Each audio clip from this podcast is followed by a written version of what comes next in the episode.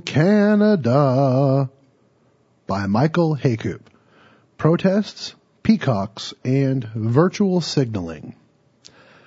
Wouldn't it be great if you could demonstrate to the world what an amazing person you are just by posting where you eat or don't eat on social media?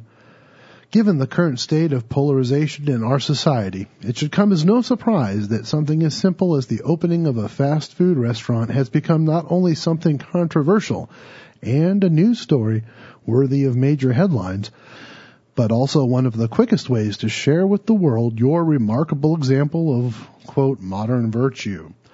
On September 6th, Chick-fil-A opened its first Toronto location. As has often occurred when popular American chains venture north in an effort to tap into the Canadian consumer market, Chick-fil-A was welcomed by long lines of eager customers.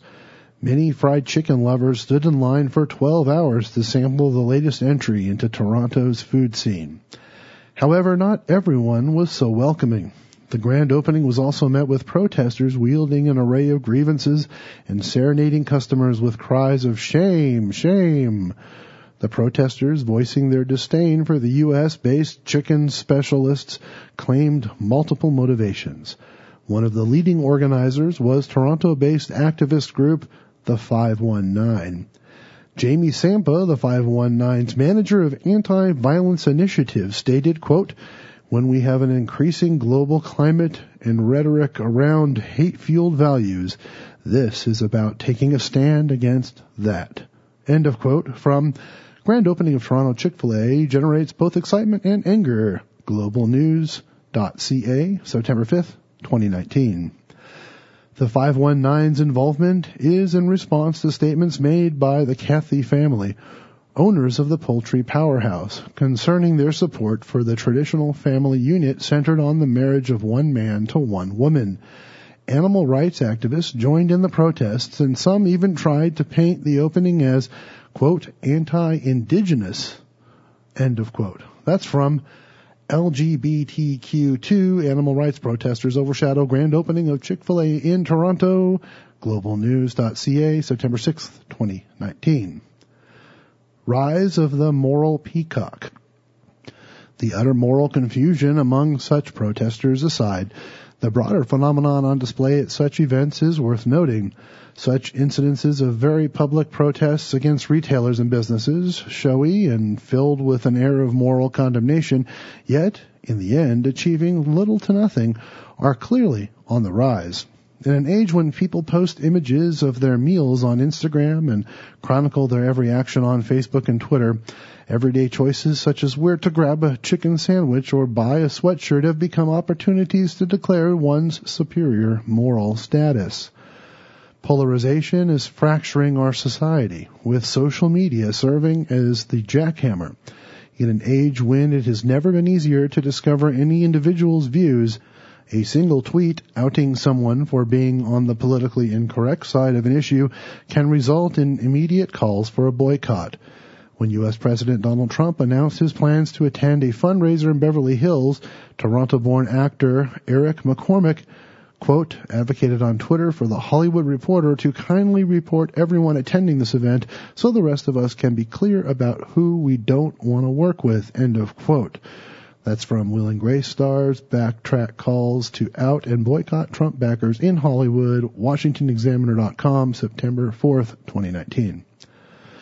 While McCormack later backpedaled in the face of claims he was advocating a McCarthyism style blacklist, this type of attack is increasingly common, and such behavior is found on both sides of the political aisle how many political conservatives in the United States tweeted their public declaration that they would never buy another Nike shoe when the corporation chose controversial football player Colin Kaepernick to promote its brand. The draw of using social media for such public display is clear. Quote, in a world where everyone is a one man or one woman PR department on social media platforms like Facebook, Instagram, and Twitter, moral peacocking outrage on social media that is not combined with action becomes convenient and costless. End of quote. That's from When Do Consumer Boycotts Work? NewYorkTimes.com, February 7th, 2017. It costs nothing and yet shows the world what a virtuous person you are, aptly symbolizing what our society has come to value. The danger of a mirage.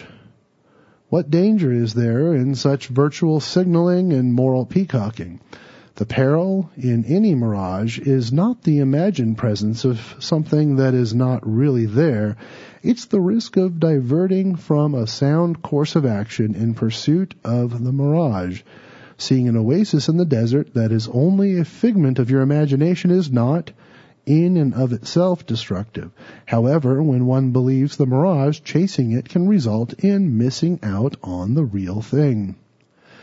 The true danger of such virtue signaling and social media activism is the subtle temptation to believe that virtue is determined by which chicken sandwich we prefer instead of the far more difficult task of living a life of honesty, integrity, and character. When we focus on which restaurants, clothing stores, or sports teams to avoid, the weightier matters of character are likely to be forgotten. Not so long ago, the following sage advice was popular among high school guidance counselors. Quote, choose your friends by their character and your socks by their color. Choosing your socks by their character makes no sense, and choosing your friends by their color is unthinkable. End quote. These days, it seems we are encouraged to choose our socks by the character of the designer, the manufacturer, the retailer, the advertising agency, and any other set of hands that may be associated with the socks before they find their way to our feet. Of course, there is nothing inherently wrong with letting people know why you do or don't patronize a business, but we should consider such stances or actions in a balanced manner, examining what they do and do not represent.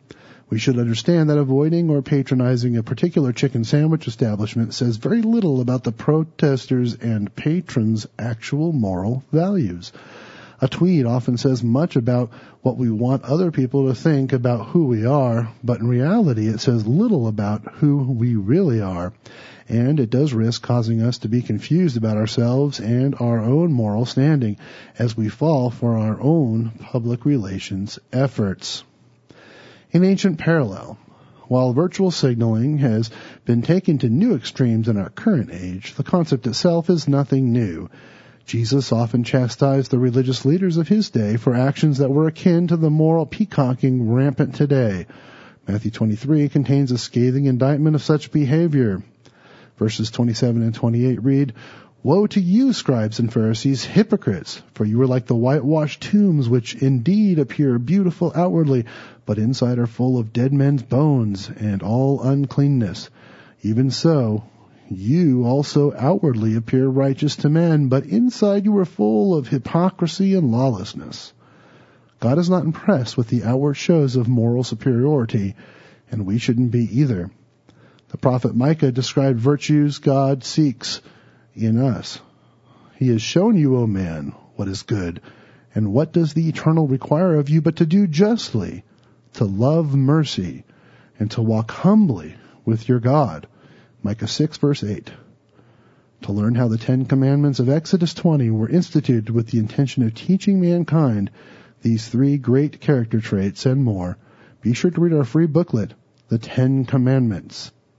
The Ten Commandments booklet can also be ordered on audio CD or downloaded as an MP3 on our website, tomorrowsworld.org.